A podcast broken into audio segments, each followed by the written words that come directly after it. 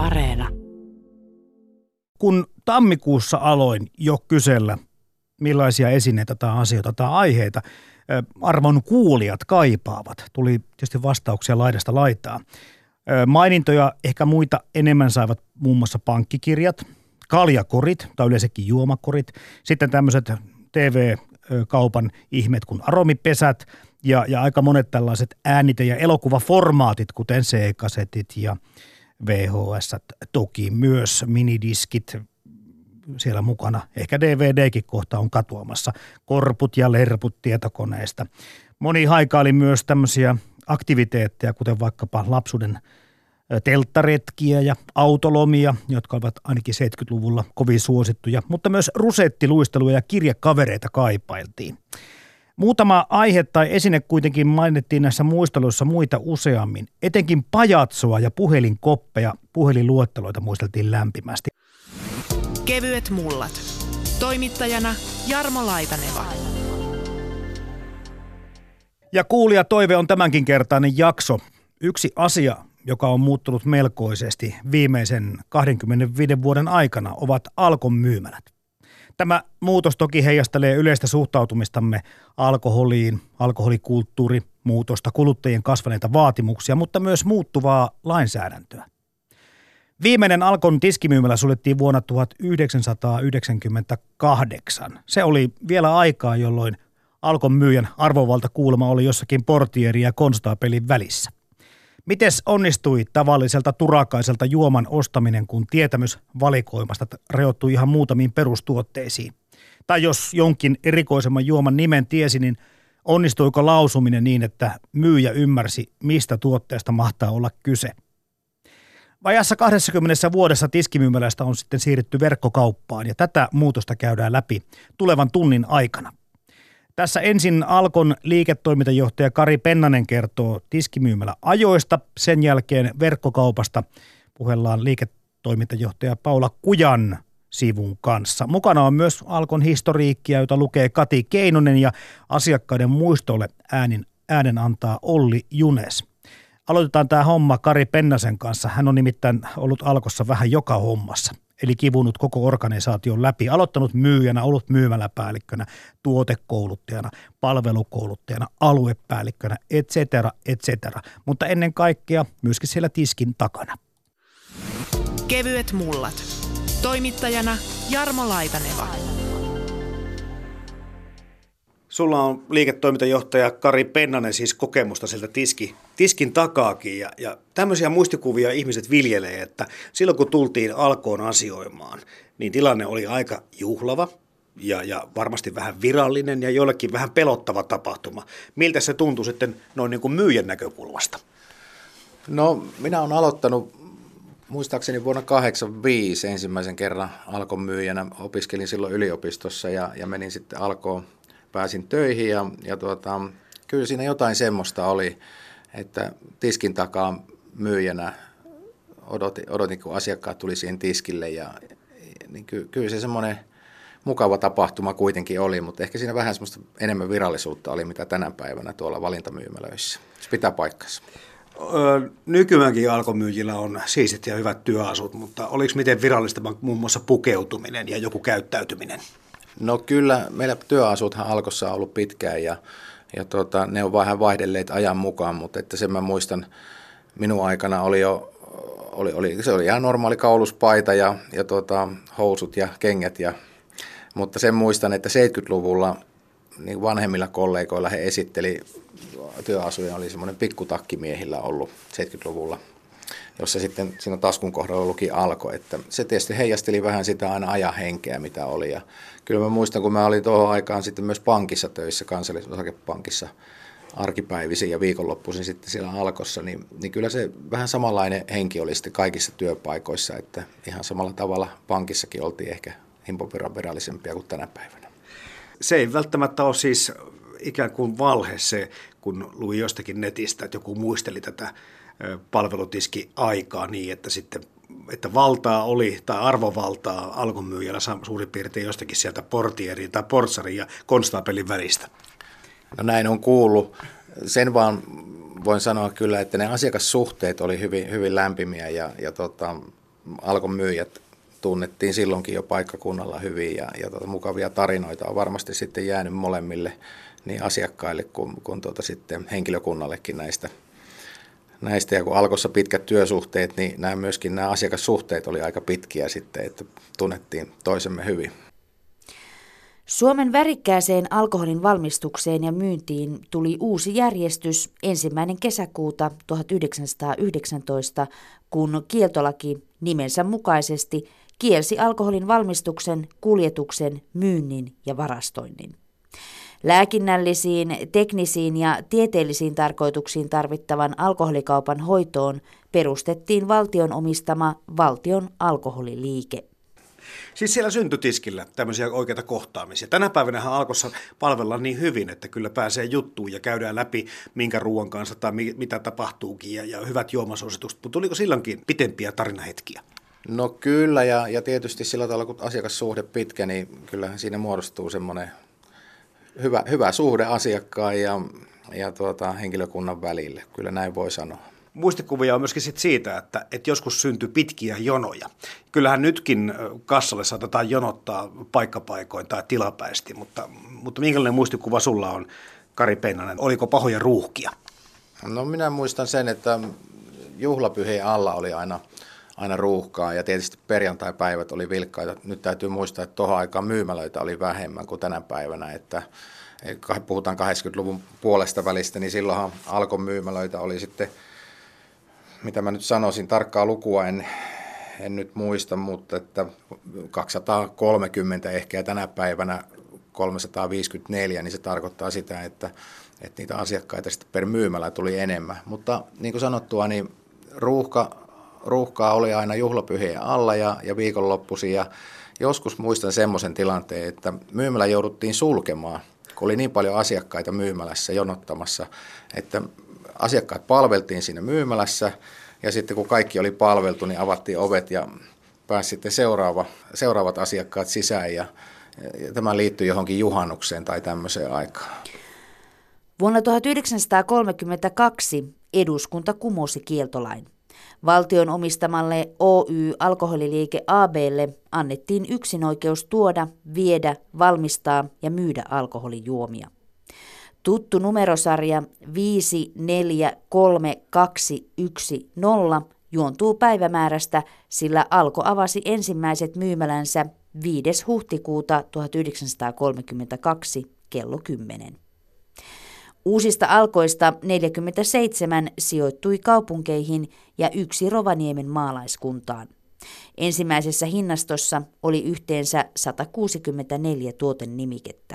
Säilyykö kurja järjestys jonoissa? No kyllä kurja järjestys säilyi hyvin ja, ja tuossa kun puhuttiin noista asiakkaista ja henkilökunnasta, niin, niin tota, kiinnitin huomiota monesti, että asiakkaatkin keskenään sitten vaihtuvat ajatuksia varmaan juomista tai mistä tahansa, jos oli, oli sitä jonoa sattunut tulemaan sinne. Ja jono oli myös sit mielenkiintoinen, kun se myyjänä katseli tiskin takaa, kun, kun sitten tähän liittyy tämä myös tämä vastuullinen alkoholin myynti, että oliko joku sitten ehtinyt nauttimaan alkoholia, niin sieltä tiskin takaa sen kyllä hyvin sitten tuota, myös näki, että jos oli, oli tuota, ehtinyt nauttimaan alkoholia, niin aika mielenkiintoinen tilanne siinä syntyi, että asiakkaat jo, jo jonottivat ja sitten tultiin siihen tiskille ja, ja sitten käytiin tämä, että ei valitettavasti voi myydä, kun on jo, on jo päihtynyt. Alkoholillakinhan sen kieltää myymästä päihtyneelle asiakkaalle. No minkälainen tilanne se on? Se tietenkin sitten ostajalle tai asiakkaalle varmasti ottaa vähän luonnon päälle ja, ja harmittaa aika lailla, varsinkin jos on joutunut jonottamaan tai muuta. Niin miten ne tilanteet sitten aikanaan sujuivat?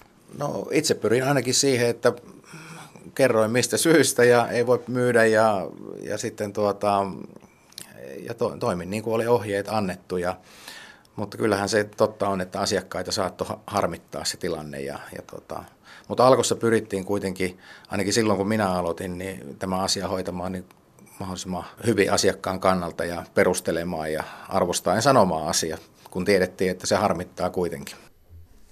No mä oon kuullut kyllä, että jossakin vaiheessa joitakin asiakkaita otettiin puhutteluun, mutta sitä en kyllä tiedä, että kuka puhutteli ja, ja miten puhuteltiin. Mikä se tilanne on mahtanut tai voinut olla? No mä luulen, että se liittyy varmaan siihen aikaan, jolloin oli tätä ostajan tarkkailua ja tätä viinakorttiaikaa, että, että, tuota, että me, Suomessa oli tämmöinen viinakortti, järjestelmä sotien jälkeen, olisikohan vuosi 1944 ollut, tuli voimaan ja, ja tota sitten 70-luvun tai 60-70-luvun vaihteessa taisi olla vuosi 70, kun tämä viinakortti sitten poistui, niin sillähän pyrittiin siihen, että, että haluttiin herättää keskustelu, jos henkilö käyttää liikaa alkoholia ja sitten oli tämmöinen ostajan tarkkailija, joka sitten otti puhuttelun, mutta täytyy sanoa, että tämä on ihan, niin olen kirjoista lukenut, että ei minun aikaa ole tämmöistä ollut, vaikka nyt alkaa 30 vuotta alkossa olla palvelua takana, niin, mutta ei ole minun aikaan tämmöistä ollut, että se poistui tosiaan tuossa jo kauan sitten. Raaka-ainepulan, salakaupan ja levottomien olojen seurauksena alittiin kansalaisille jakaa myymälätodistuksia, jotka oikeuttivat ostamaan väkijuomia tietystä myymälästä. Järjestelmä, joka sai nimen ostajain tarkkailu, levisi pikkuhiljaa läpi Suomen. Vuosi oli 1943, kun syntyi Suomen alkoholijärjestelmän ehkäpä kuuluisin valvonnan väline viinakortti. Mutta mitä sä luulet, Kari Pennanen, että minkä takia me romantisoidaan ja mik, miksi me niin kuin muistellaan lämmöllä myöskin tätä viinakorttia, vaikka se oli jollakin tavalla, no ehkä mä ymmärrän raittiusliikkeen näkökulmasta sen asian niin haikailu, mutta, mutta monella on, tuntuu olevan siitä edelleenkin semmoisia lämpimiä muistoja. No aika kultaa muistot tietysti. Minäkin olen säilyttänyt, minulla on kotona isän, isän tuota viinakortti, se on jossain tallessa kyllä, on sitä aina kattonut, tuota, että siellä se, siellä se on. Ja meillähän on sitten vajaa kymmenen vuotta sitten alkoi lanseeras tämmöisen vapaaehtoisen viinakortin. En tiedä muistatko semmoista juttua, jossa, jossa tuota, haluttiin herättää keskustelu alkoholin käytöstä ja siitä, että käyttääkö miten paljon alkoholia ja siihen viinakorttiin sai tehdä itse merkintöjä sitten, että miten paljon on käyttänyt ja tällähän haluttiin vain sitä, sitä nostaa, että alkoholi käyttö, jos sitä paljon käyttää, niin aiheuttaahan se myös haittojakin ja haluttiin nostaa näitä alkoholihaittapuolia esiin sitten ja näitä terveysasioita. Vieläkö se on muuten käytössä? No ei ole käytössä, se oli sinä vuonna, mä nyt vuotta muistan, mutta arvio, arvioni oli, että joku 2007-2008 vuosina se, se meillä oli ja se oli nimeltään vapaaehtoinen viinakortti. Siinä sitten haikaili oli. Mm. Mennään vielä Kari Pennanen takaisin sinne 30, lähes 30 vuoden taakse. Aloittelit silloin Alkossa. Minkälaista arvostusta alkoholi myymällä nautti, kun verrataan sitten muihin työpaikkoihin? No niin kuin sanoin, minulla oli kaksi työpaikkaa silloin opiskeluaikaa. Opiskelin tuota, yliopisto-opiskelijana olin ja pankki ja Alko. Ja kyllä molemmat oli hyvin arvostettuja työpaikkoja. Alko oli mielenkiintoinen ja jännä työpaikka. Se, minä aloitin tosiaan tiskimyymälässä ja tein sitä pitkäänkin – ja se oli sillä tavalla se järjestys, että kun kuvittelette kuulijat tämän tiskin siihen Alkon myymälään, niin toisessa päässä oli väkeviä juomia ja viinejä, joita myytiin hyllystä. Sitten, sitten siinä välissä oli oluet ja sitten oli toisessa päässä oli tuota pullon palautus. Ja minä aloitin pullon palautusosastolta, eli myymäläpäällikkö sanoi, että tervetuloa töihin alkoon ja alkoi perehdyttäminen ja ensimmäinen työtehtävä oli ottaa vastaan pulloja koska siihen aikaan ei ollut pullonpalautuskoneita. Ja sitä sanottiin kristallipääksi siinä tiskissä tätä pullonpalautuspäätä. Ja sitten aikani olin työskennellyt siellä pullonpalautusta tehnyt, ottanut vastaan tyhjiä pulloja, niin siirryin sitten olutta myymään. Ja tässä välillä kävin kursseja, opiskelin tuotetietoutta ja asiakaspalvelua ja tämän tyyppisiä asioita. Ja, ja sitten viime muutaman kuukauden päästä pääsin myymään myymään tuota väkeviä ja viinejä. Eli, eli kyllä mä tota, sen voin sanoa, että alkoi silloinkin perehdytti työntekijänsä hyvin. Käytiin kursseja, opiskeltiin tuotetietoutta ja asiakaspalvelua ja, ja tähän alkoholi aiheuttamiin haittoihin liittyviä alkoholi- ja terveysasioita. Että hyvin monipuolinen oli se perehdytys sitten, mitä, mitä sain silloin, kun tulin töihin perehtyminen noihin tuotteisiin on totta kai tänä päivänä hirveän tärkeä juttu, mutta myöskin senkin takia varmaan vaatii tänä päivänä vähän enemmän, koska eikö tuotteiden tarjonnassa ole tapahtunut tai tuotevalikoimassa merkittävä muutos? No kyllä, kyllä on tapahtunut, että silloin 80-luvun puolessa välissä oli Alkon valikoimassa noin 500 tuotetta. Ja tänä päivänä meillä on noin 5500 tuotetta. Et siinä on tapahtunut tämmöinen kymmenkertaistuminen Eli nythän tietysti 5500 tuotetta tänä päivänä ei ole saatavana myymällä hyllystä, vaan kun meillä on verkkokauppa, niin verkkokaupan kautta saa, saa tilattua niitä tuotteita, mitkä kyseisen myymällä hyllyssä ei ole, mutta noin keskimäärin se on siellä 1500 tuotteen luokkaa, mitä myymällä hyllystä löytyy, ja suurimmista myymälöistä hieman reilu 2000. Tästä kohta puhutaan kollegasi liiketoimintajohtaja Paula Kujansivun kanssa lisää tästä Alkon verkkokaupasta, aika uudesta sellaisesta. Nimimerkki Peto muisteli vanhoja aikoja sanomalehti Kalevassa vuonna 2010 näin. Palvelualkossa oli jotain samaa kuin katsastuskonttorissa, jossa joutuu jännittämään saako auton läpi vai ei. Siinä ei auttanut ollenkaan horjahtaa tai silmien harittaa tai viinat jäivät saamatta – Olennaistahan oli, että Alkon myyjä osasi vetäistä tiskin alta perusostoksen kaksi kossua näppärällä rannen liikkeellä. Jono eteni nopeasti, mutta anna olla kun ostit tai kysyt jotain viiniä, joka piti hakea takahuoneesta. Jono kurkkia alkoi tupista, että mitä helvetin porvarien litkuja se tuo tuolla ostaa – tässähän menee koko päivä. Mitä silloin tiskimyymälän aikana, niin, niin kun pääsit siihen väkevään päähän, niin mikä oli tyypillinen ostos? Mulle tulee mieleen pöytäviina ja jallu, jotka oli semmoisia ikisuosekkeja aikanaan. No kyllä kirkkaat viinat oli, oli siihen aikaan suosittuja ja meillähän oli semmoinen tapa, että kun siellä tiski, tiskin tuota, alla oli, oli semmoinen mallia alko hitsattu semmoinen kärry, johon laitettiin neljä semmoista punaista koria, jossa oli 20 pulloa viinaa ja, ja tota, ne oli aina jokaisen siinä kassan alla. Että myyjän ei tarvinnut sitten pitkää matkaa lähteä hakemaan niitä tuotteita. Et kyllä kirkkaita viinoja silloin paljon meni. Myös siihen aikaan ostettiin liköörejä nykyistä huomattavasti enemmän. Väkevöityjä viinejä ostettiin paljon – ja silloin 80-luvulla ei vielä mietojen viinien kysyntä ollut sitä luokkaa kuin tänä päivänä. Että tänä päivänä alkoi litran myynnistä yli puolet on mietoja viiniä, valkopuna ja kuohuviinejä ja roseviinejä. Et silloin se oli painottunut aika paljon tänne väkevämpiin juomiin, väkevöityihin viineihin, liköreihin ja myös sitten olut ja long drink juomiin. Niin, Kari Pennanen, jos ennen myytiin paljon väkeviä ja, ja liköörejä, niin mitkä sitten asiat ovat eniten muuttuneet, mitkä on tämän päivän trendejä ja kenties tulevaisuuden trendejä alkoholin myynnissä? No kyllä, kyllähän se nyt pitkään on ollut se, että, että mierot viinit, niitä asiakkaat paljon kysyy ja se näkyy myös sitten tuolla meidän myymälöissä valikoimien kehittymisenä ja, ja jos ajattelee ihan myymälän pinta-alaakin, että mennään katsomaan hyllyjä, miten paljon hyllyissä on tavaraa, niin yli puolet myymällä hyllyistä on, hyllyissä olevasta tuotteesta on mietoja viinejä. Mutta myynnistäkin yli puolet litramyynnistä on mietoja viinejä. Se, on, se näkyy pitkän ajan trendinä alkossa. Ja tuota, tällä hetkellä tietysti luomutuotteet, eettisesti tuotetut viinit, ne, ne on kysyttyjä. Ruokajuoma, harrastus on lisääntynyt paljon ja tämä näkyy myös sitten tuota kysynnässä. Ja asiakkaat kyselee paljon ja haetaan uutuuksia ja kaikkea tämmöistä. Mutta sitten myöskin tämä, että, että asiakkaat on laatutietoisia ja, ja nyt esimerkiksi viime vuoden tilastoja kun katsoin, niin, niin kyllä samppanjan myynti oli noussut aika, aika voimakkaasti ja tietysti joku on myös uutisoinut siitä, että on talousnäkymä ehkä kohentumassa, että on tämmöinen samppanjaindeksi, mutta että varmaan molempia, että laatutietoisuus, mutta myös sitten talousnäkymät, ne voi olla piirun verran menossa parempaan suuntaan. Ja itselleni rakas aihe nämä alkoholittomatkin tuotteet, eli ei aina alkosta tulla hakemaan alkoholipitoisia tuotteita. Että se on ollut nyt pidemmän ajan trendi, että, että ostetaan myös alkoholittomia viinejä alkosta ja meidän valikoimakin on siinä kasvanut.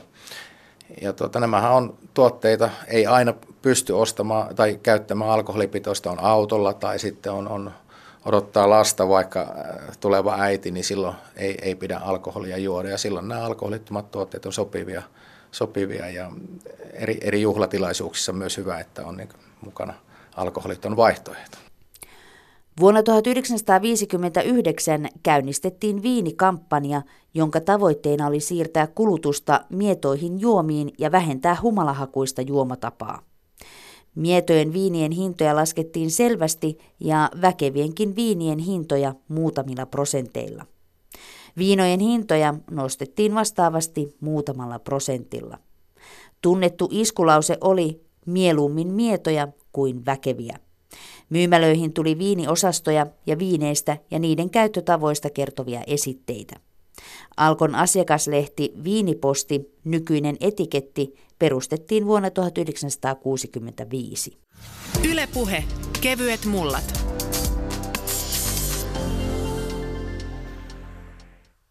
Niin, näistä myyntitilastoista myöskin näkee sen, että Suomi on pikkuhiljaa tosiaan sieltä viinamaasta muuttumassa viinimaaksi. Kyllä, hyvää vauhtia ja, ja niin kuin sanoin, niin yli puolet jo alkon litramyynnistä on mietoja viinejä. Katsaus tulevaisuuteen, jatkuuko kehitys tällaisena, raitistuuko Suomen kanssa ihan käsiin?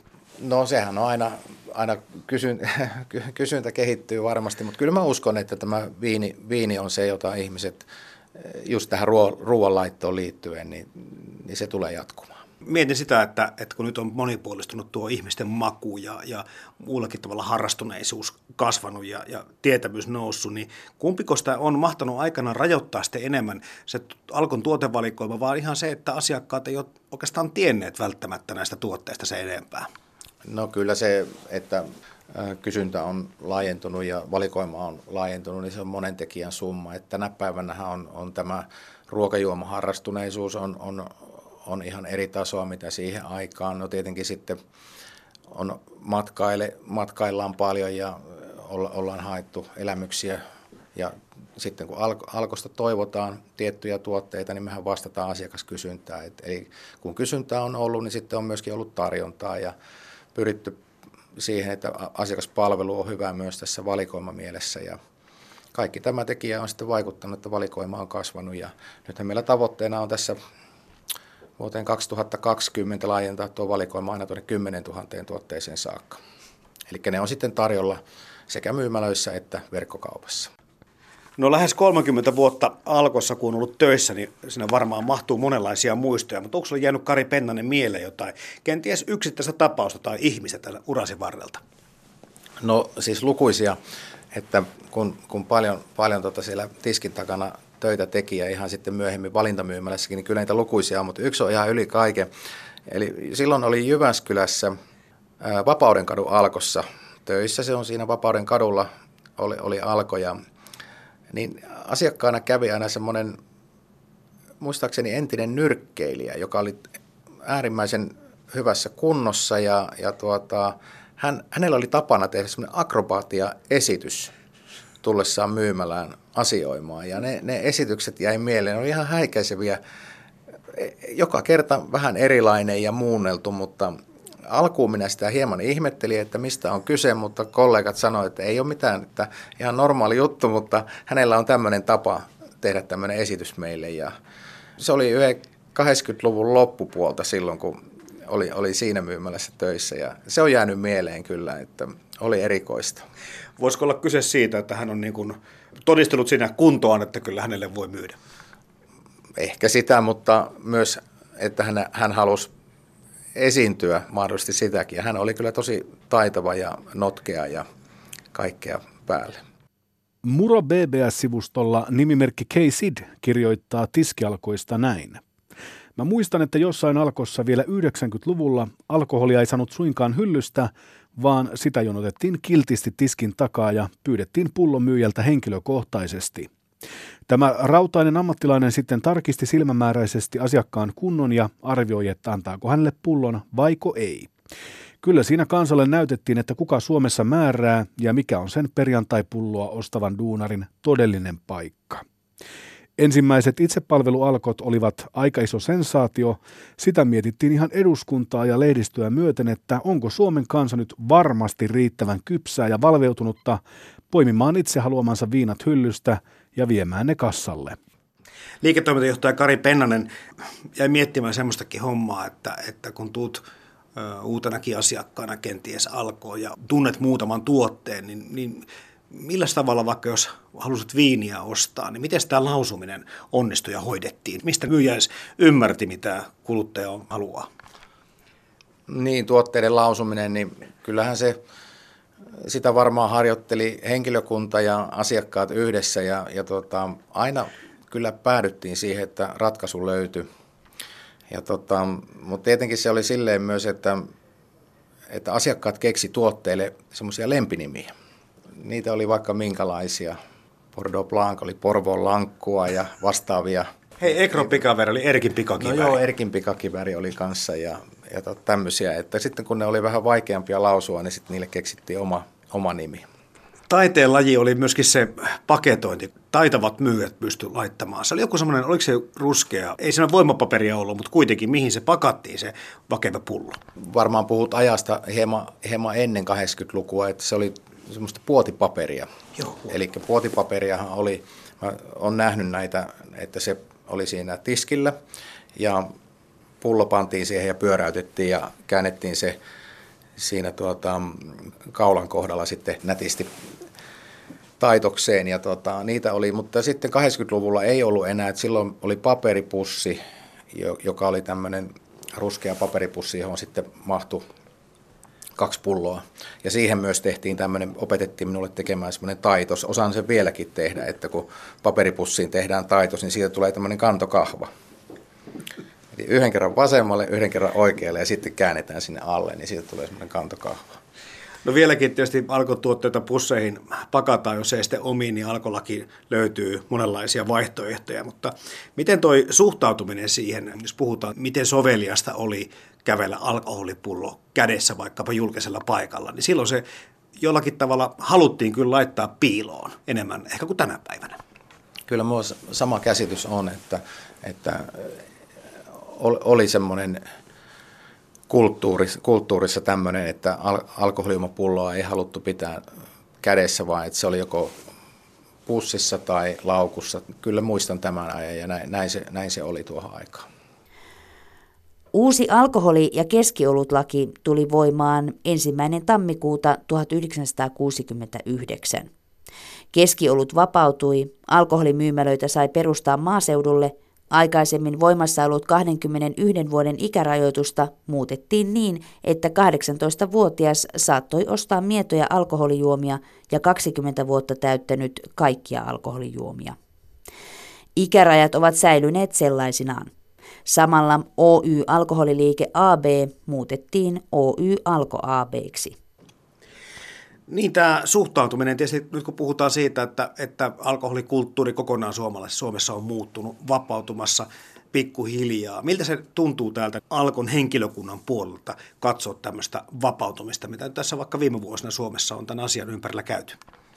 Niin, nythän on tietysti tämä alkoholilaki keskustelu käynnissä, että me siihen, tässä vaiheessa on niin valmisteluvaiheessa, että en, enpä nyt siihen lähde hir, hirmu paljon kommentoimaan, mutta, mutta se on tietysti se, että pitää olla huolissaan näistä alkoholihaitoista myös, että, että, että miten paljon sitten alkoholia kulutetaan ja mitä enemmän sitä kulutetaan, niin sitä enemmän myös niitä haittoja on, niin kuin tuossa jo aiemmin todettiin. Niin se on tietysti asia, mikä huolettaa, huolettaa koska tuota, puhutaan Suomen kilpailukyvystäkin, niin, niin kyllähän se niin on, että tämä on yksi tekijä, joka, joka ei paranna Suomen kilpailukykyä, että jos Suomessa paljon alkoholia suomalaiset juovat, niin se sitten – näkyy työpaikoilla ja eri, eri tilanteissa huonona asiana, niin, niin se on tietysti asia, joka pitää kaikkien pitää mielessä. Niin, tässä alkoholilain uudistuksessa muun muassa nelosoluen myynti vapautuisi ruokakauppoihin, mutta uudistuksen seuraamuksista ei olla yksimielisiä. Esimerkiksi taloustutkimus on laskenut, että alkoholin kokonaiskulutus nousisi vain hieman. Terveyden ja hyvinvoinnin laitos THL on eri mieltä asiasta. Pekka Kinnunen. Lausuntokierroksella oleva hallituksen esitys alkoholilain uudistamisesta toisi muun muassa nelosoluen ja lonkeron ruokakauppoihin. Eduskunnan käsiteltäväksi kiistelyn uudistuksen odotetaan tulevan kevään aikana.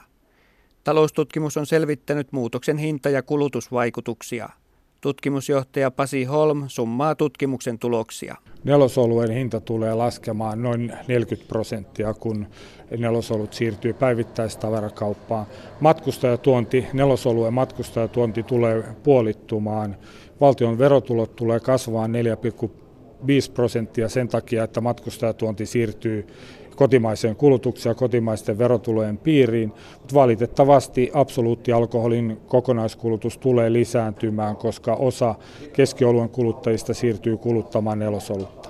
Taloustutkimus laskee, että alkoholin kokonaiskulutus nousisi vain puoli prosenttia, sillä nelosolut korvaisi myös väkevien kulutusta. Terveyden ja hyvinvoinnin laitoksen THL mukaan kokonaiskulutus kasvaisi 6 prosenttia. Nelosoluen hinnan rajua laskua Holm perustelee kaupan laajalla ja tehokkaalla myyntiverkostolla. Taloustutkimuksen internetpaneelissa tehdyssä kyselyssä 57 prosenttia suomalaisista kannatti ja 28 prosenttia vastusti alkoholilain uudistusta. Tutkimuksen tilanneen päivittäistavarakauppayhdistyksen toimitusjohtaja Kari Luoto on tyytyväinen. Arvioidaan, että, että semmoinen vajaa 200 miljoonaa euroa tulisi lisämyyntiin päivittäistavarakaupalle ja tämä lisämyynti ei siis kaikki ole suinkaan lisääntyvää alkoholin kulutusta Suomessa, vaan siinä on sitä siirtymää alkosta sekä matkustajatuonnista. Tärkein tulos on se, että vaikutus alkoholin kokonaiskulutukseen ei tule olemaan järin suuri, kuten toisin on esimerkiksi esitetty ja, ja vähän mun mielestä turhaan kouhkattu tämän asian tiimoilta. Ylepuhe kevyet mullat.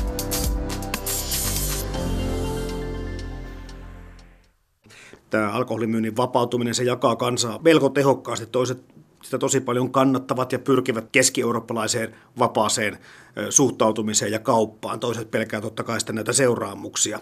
Se on aika haastava homma, Kari Pennanen, tasapainolla tässä välissä. No kyllä, mutta mielestäni alkoi hyvin tämä, tämä kyllä ja hoitanut ja, ja niin kuin sanoin, niin kun alkoon tulin töihin, niin se oli se perehdyttäminen sillä tavalla, että puhuttiin, eli on, on koko ajan ollut tämä vastuullinen asiakaspalvelu palvelu meillä kaikilla alkolaisilla, eli, eli asiakkaat palvellaan hyvin, kuunnellaan heidän toiveita ja tarpeita ja, ja tuota, kehitetään toimintaa niin, että palvelu on hyvää ja niinhän se onkin ollut, että, että esimerkiksi viime vuonna alkoi oli palveluyritysten paras asiakaspalvelussa ja asiakaskokemus sillä tavalla on kunnossa. Mutta samaan aikaan täytyy miettiä tämä, että alkoholi ei ole semmoinen tuote, että sitä pitäisi päivittäin juoda, koska se aiheuttaa myöskin haittoja. Meidän koulutukseen ja, ja, ja perehdyttämiseen kuuluu myös näiden tuntea nämä alkoholihaitat ja, ja tuota, sitä vartenhan alkoi olemassa, että alko palvelee asiakkaita, mutta teimme sen niin vastuullisesti, että ne alkoholista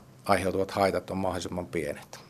No mikä se on sitten myyjän vastuu ja velvollisuus siinä kohti, jos näkee sen, että vaikka sama asiakas käy päivittäin hakemassa, koska lain mukaan saa käydä hakemassa viiden pullon tai vaikka kaksi per päivä, mutta voiko siihen puuttua? Pitääkö siihen puuttua vaikka myyjän henkilökunnan? No kyllähän se herkkä asia on, mutta tietenkin tässä lähdetään sitä laista, että päihtyneille ja, ja, tuota, ja asiakkaalle ei myydä ja, ja tietysti jos on epäiltävissä välittämistä, alkoholin välittämistä esimerkiksi alaikäisille, niin se, siihen pitää puuttua.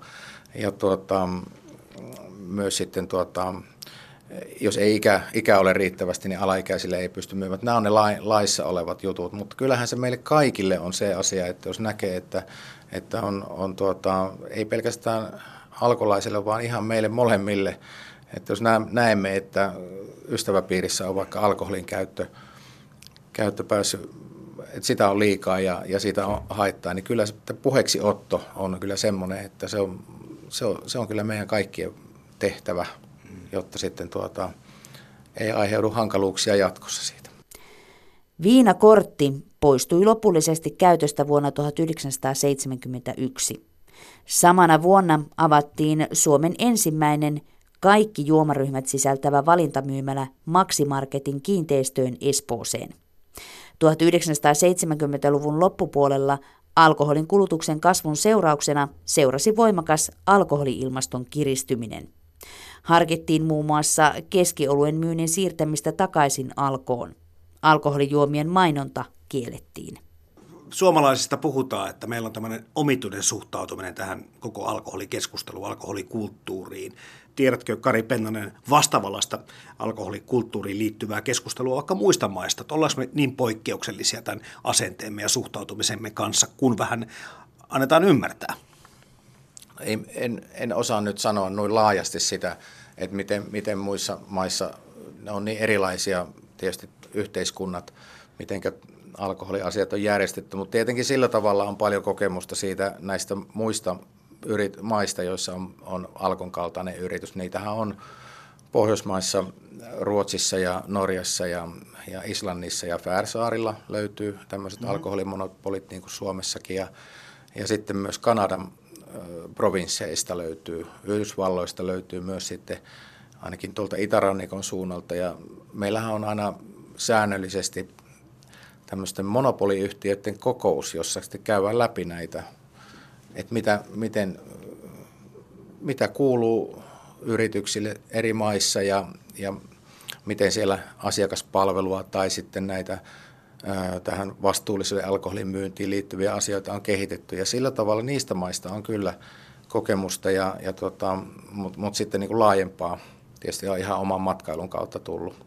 Kyllähän Suomessa tietysti paljon puhutaan alkoholista ja on tietysti hyväkin, että puhutaan, koska siihen liittyy näitä haittavaikutuksia myöskin. Kohta mennään sinne tulevaisuuteen Paula Kujansivun johdolla, mutta nyt kun mainitsit nuo muut maat, kenellä on vähän samantyyppistä monopolia olemassa. Tai niin, niin, järjestelmää. Niin, järjestelmää, joo. Niin miltä se näyttää se tulevaisuus? Puhutaanko samoja asioita, kehitetäänkö samanlaisia verkkokauppatoimintoja? Onko nämä kenties tämä tulevaisuuden pohtiminen verrannollista tai samalla tasolla, samansuuntaista? No kyllä varmasti aika samansuuntaista. Että sehän on niin kuin, niin kuin Alkostakin nyt huomataan ja tässä kun me teemme tätä haastattelua täällä Helsingin Helsingissä meidän pääkonttorissa tässä ihan keskellä Helsinkiä, niin tuossa meidän alakerrassahan on, on tuota myymälä, joka on uudistettu. Syyskuussa avattiin, syyskuun alku, alkupäivinä ja, ja tuota, Alkollahan on, on tämä myymälä konsepti uudistaminen nyt käynnistynyt ja sen jalkauttaminen ja kymmenkunta myymälä on uudistettu nyt ja homma etenee, eli siinä tullaan uudistamaan kalustusta ja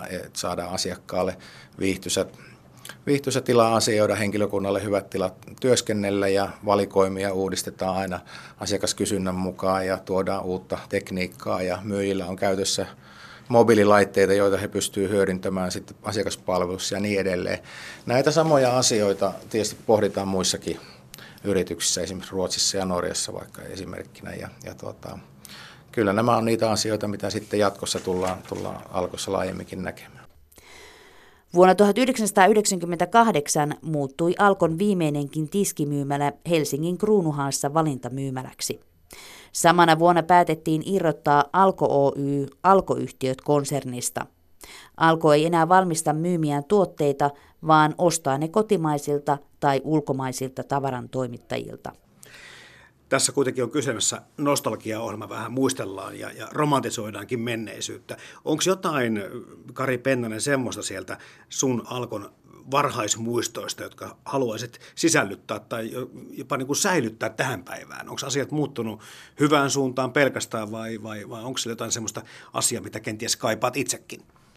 No tietenkin haluan säilyttää sen, että niin kuin kerroin tuossa, että kun tulin alkoon töihin, niin koko ajan tämän, tämän urani ajan on ollut päällimmäisenä tämä asiakaspalvelu ja asiakaskokemuksen tuottaminen asiakkaille. Ja, ja tuota, se tietysti on semmoinen, että sen haluan säilyttää, sen kovasti, eteen kovasti teen töitäkin. Ja, ja se, että Alkon myymälöistä saa hyvää asiakaspalvelua, ja Paula tuossa jatkossa puhuu tuosta verkkokaupasta lisää, niin, niin se, että tämä henkilökohtainen palvelu on, on myymälöissä ja myös täällä verkossa tapahtuvassa pal- palvelussa, niin ne, ne on ne asiat, jotka, jotka toivon, että säilyy jatkossakin henkilökohtainen palvelu ja se intohimo palvella asiakkaita hyvin.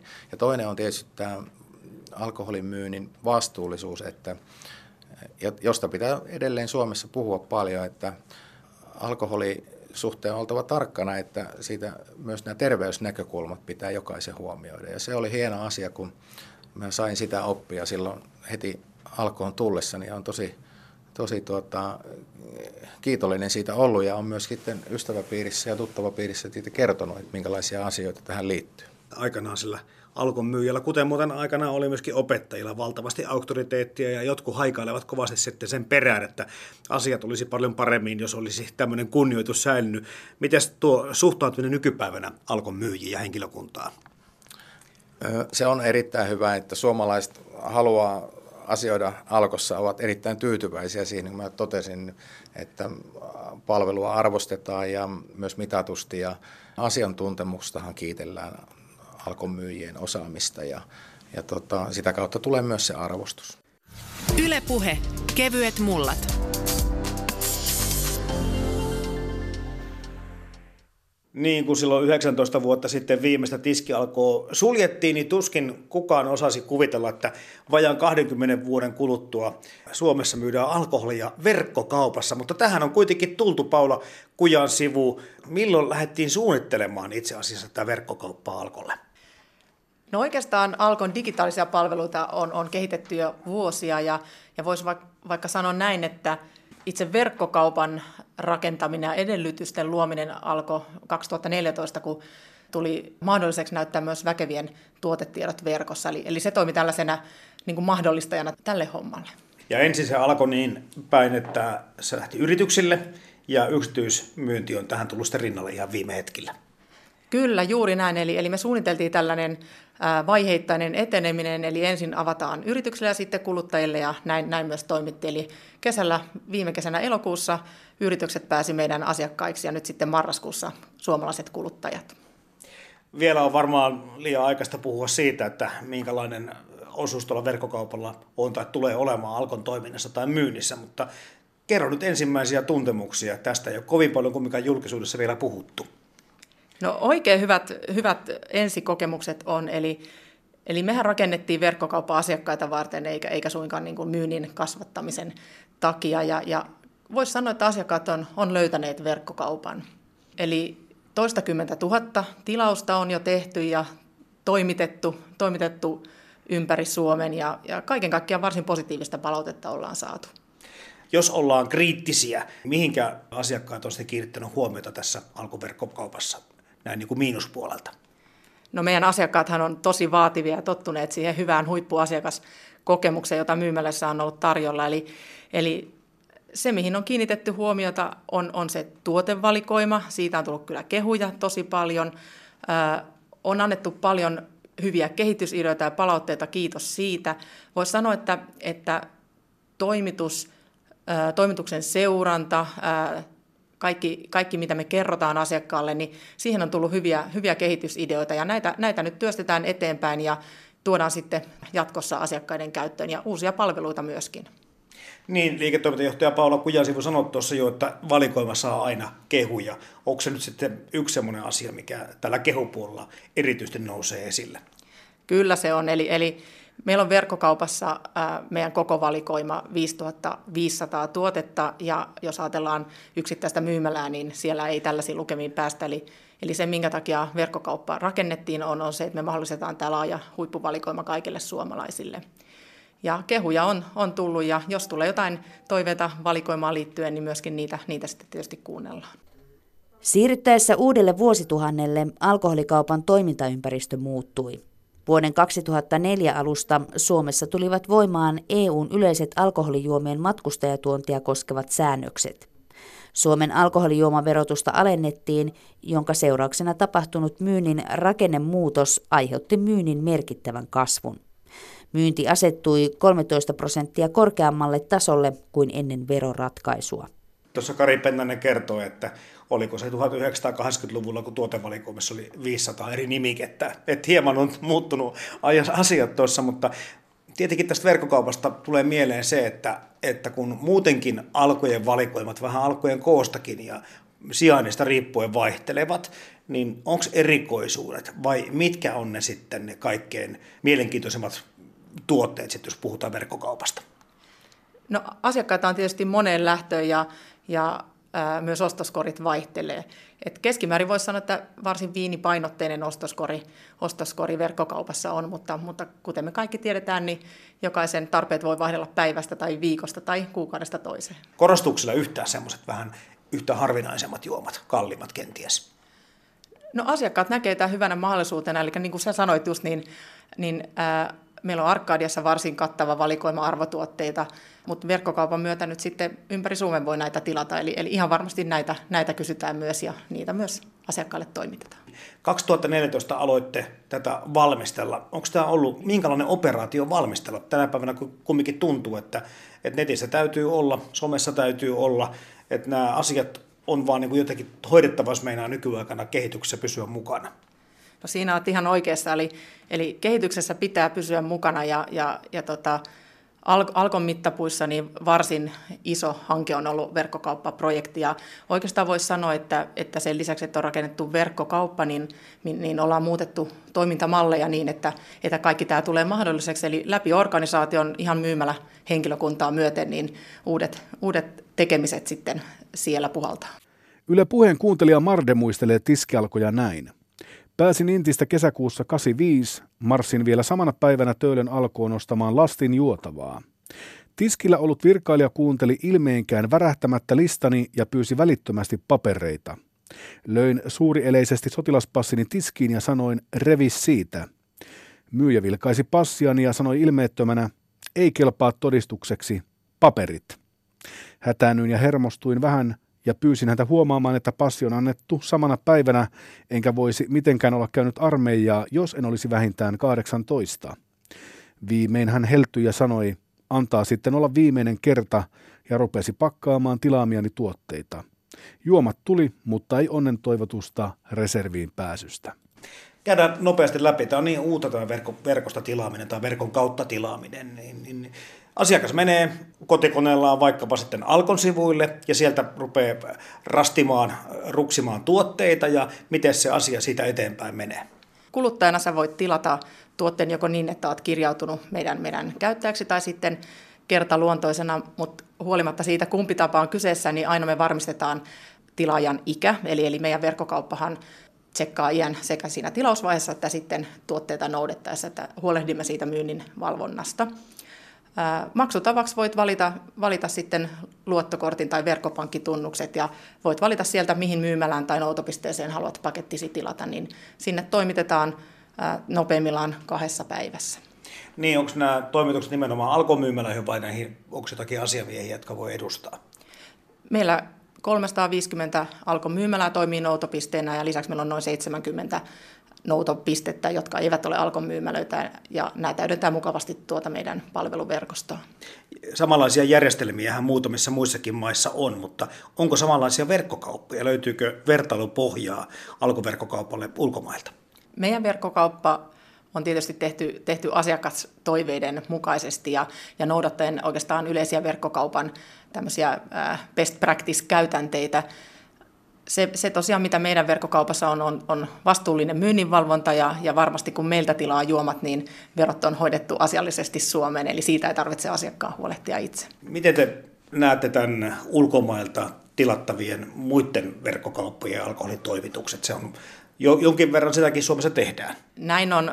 Me suhtaudutaan tähän niin, että me hoidetaan meidän tontti hienosti ja, ja hoidetaan kaikki velvollisuudet ja, ja pidetään huolta, että siellä asiakaskokemus on parasta mahdollista. Vuonna 2014 Viinilehden perustaja ja viininviljelijä Juha Berilund pohti viimeisen 25 vuoden aikana tapahtunutta muutosta alkoholipolitiikassa seuraavasti – Suomesta on tullut osa Eurooppaa ja nykyään ajatellaan aiempaa eurooppalaisemmin ja liberaalimmin. Eurooppalainen ajattelumalli ja elintason huomattava kohentuminen toivat mukanaan kuluttamisen. Aiemmin säästettiin asuntoa ja turvallista saabia tai Volvoa varten, eikä kuluttamista niinkään ollut. Myös Alkon oli pakko uudistua. Sen piti hankkia kansalta valtuutus, mikä tarkoitti palvelutason laadullista muutosta sekä palvelumyönteistä toimintatapaa. Aiemmat Alkon tiskimyymälät eivät edes mahdollistaneet asiakkaan syvällistä neuvomista, vaan pullot laitettiin ruskeisiin pusseihin ja asiakkaan kainaloon. Jos pitäisi arvioida Paula Kujan sivu vaikkapa myymälöiden lukumäärää, niin tuleeko käymään jossakin vaiheessa niin, että verkkokaupan osuus kenties kasvaa ja, ja muita vastaavia tai erityyppisiä järjestelmiä voi tulla myymälöiden tilalle? Me halutaan palvella asiakkaita sellaisilla ää, muodoilla ja malleilla, että mikä on, mikä on milloinkin heille sopivinta ja, ja tuota, verkkokauppa on enemmänkin vaihtoehto asiakkaalle, ei niinkään korvike. Kyllä meillä kivijalat edelleen pysyy meidän, meidän kivijalkoina ja, ja ihan varmasti vastaavat asiakkaan tarpeisiin tuolla, tuolla kentällä. Mites kun jostakin luin tämmöisestä Alkon myymäläautoista, niin mitä se tarkoittaa? No, no siitähän on ollut paljon, paljon keskustelua ja, ja on ollut kiinnostuksen kohteena. Tämä on idea, josta, josta olemme puhuneet ja, ja nythän ää, nykyinen lakikaan ei, ei sitä mahdollista. Eli palataan näihin asioihin sitten myöhemmin. Monella toimialalla se asiakansa menee niin, että, että globalisaation myötä ihmiset matkustelevat todella paljon tuolla maailmalla ja sieltä lähdään aika nopeasti, mitkä nousevat ja, ja menestyvät ja mitä uutta maailmalla on. Alko varmaan joutuu myöskin seuraamaan tämän takia aika paljon ympäristöä, mitä tapahtuu maailmalla. Juuri näin, eli, eli me pyritään tarjoamaan sitä, mitä asiakkaat haluavat ja mieluummin vähän etunenässä ja, ja tietysti seurataan ulkomaisia trendejä. Meillä on kova 10 000 tuotteen ää, valikoima visio ja, ja tämä toki tarkoittaa sitä, että paljon uusia tuotteita on tulossa. 2016 Alko digitalisoi palveluitaan ja avasi verkkokaupan. Verkossa asiakkaan saatavilla on Alkon laaja 5000 tuotteen valikoima. Kuluttaja-asiakkaat noutavat verkkokaupasta tilaamansa tuotteet valitsemastaan myymälästä tai noutopisteestä. Alkon 353 myymälää ja kumppanien 70 noutopistettä palvelevat Hangosta Nuorkamiin. Alko ei kuljeta alkoholijuomia kotiin.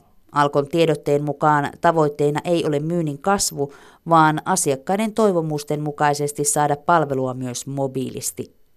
Alkon mukaan verkkokauppa on digitaalisen palvelun yksi askel, ei päätepiste. Liiketoimintajohtaja Paula Kujansivu, miten kauan tai miten pitkä sinun Alkon urasi on? No mä oon Alko-uraltani varsin nuori verrattuna moneen alkolaiseen, eli, eli on ollut neljä ja puoli vuotta vuodesta 2012 talossa. Niin ja kun mietitään, että tätä 2014 tätä verkkokauppamyyntiä alettiin valmistella, niin, niin miten sinä silloin 2012, niin osaisitko kuvitella, että kohta olet yhtäkkiä tällaista organisaatio-osastoa vetämässä? No en sitä osannut kuvitella, mutta kyllä meillä, meillä tosiaan heti, heti keskustelussa oli tämä, tämä digitaalisten palveluiden kehittäminen näin niin kuin yhtiön strategian näkökulmasta ja, ja tota, suunnitelmissa on ollut, mutta en näin konkreettiseksi osannut vielä sitä silloin kuvitella nämä uudet innovaatiot tuntuu, että tämmöisessä kvartalitaloudessa kun elellään, niin muutenkin pitäisi olla aina esittää uusia ajatuksia ja uusia ideoita ja miettiä tulevaisuutta. Teilläkin varmaan johtoryhmässä ja vaikka missä voisin kuvitella, että tämmöisiä asioita mietitään, mutta mitä kaikkia uudistuksia voisi olla kenties niin kuin alkukin tulevaisuudessa? Kuten just tuossa aiemmin mainitsenkin, niin paljon on tullut asiakkailtakin hyviä ideoita ja kehitysaiheita ja näitä, näitä työstetään ja, ja pyritään löytämään nopeallakin aikavälillä sitten uusia palveluita, mutta mä en tässä nyt lähde lupailemaan mitään, eli, eli tota, jää sitten kuulijalle nähtäväksi, mitä, mitä jatkossa tulee, mutta ehdottomasti ollaan, ollaan tähän panostamassa, että uusia palveluita tuodaan asiakkaille. Ylepuhe kevyet mullat. Ja tässä viimeisimpänä äänessä liiketoimintajohtaja Paula Kujansivuhan siis vastaa tästä uudesta Alkon verkkokaupan toiminnasta. Aikaisemmin liiketoimintajohtaja Kari Pennanen kertoi sitten myös tiskimyymälän ajoista, sillä hänellä on kokemuksia tai työkokemusta Alkosta jo lähes 30 vuotta. Hän on toiminut siis siellä ihan aloittanut myyjän työstä ja pikkuhiljaa kohonnut myymäläpäälliköksi ja ollut tuotekouluttajana ja palvelukouluttajana, aluepäällikkönä ja nyt siis liiketoimintajohtajana.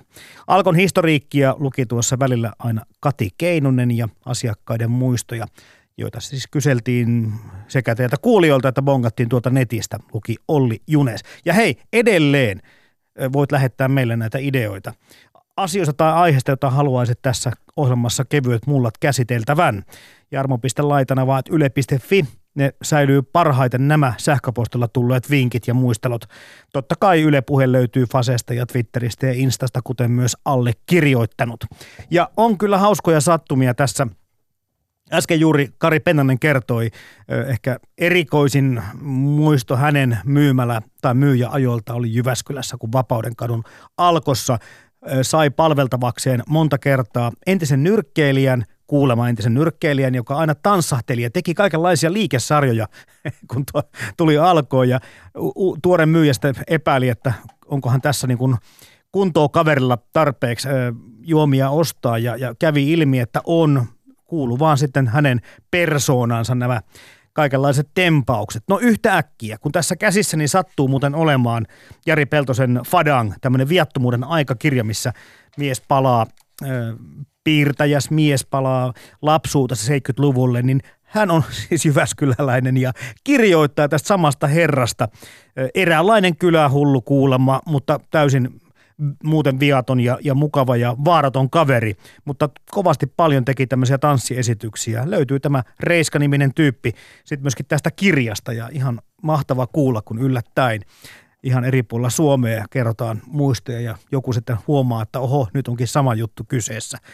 Kirja, mongatkaa kirja, näitähän löytyy kanssa vaikka Divareista, tämä on jo joitakin vuosia sitten Jari Peltonen tehnyt tämän sarjakuvakirjan. Hei, ensi viikosta kerron tietenkin sitten sen aiheen. Me käsitellään semmoista, millähän sanolla, voisikohan sanoa, että videoelokuvien kulta-aikaa ja miksei jopa tämmöistä elokuvien invaasiota koteihin.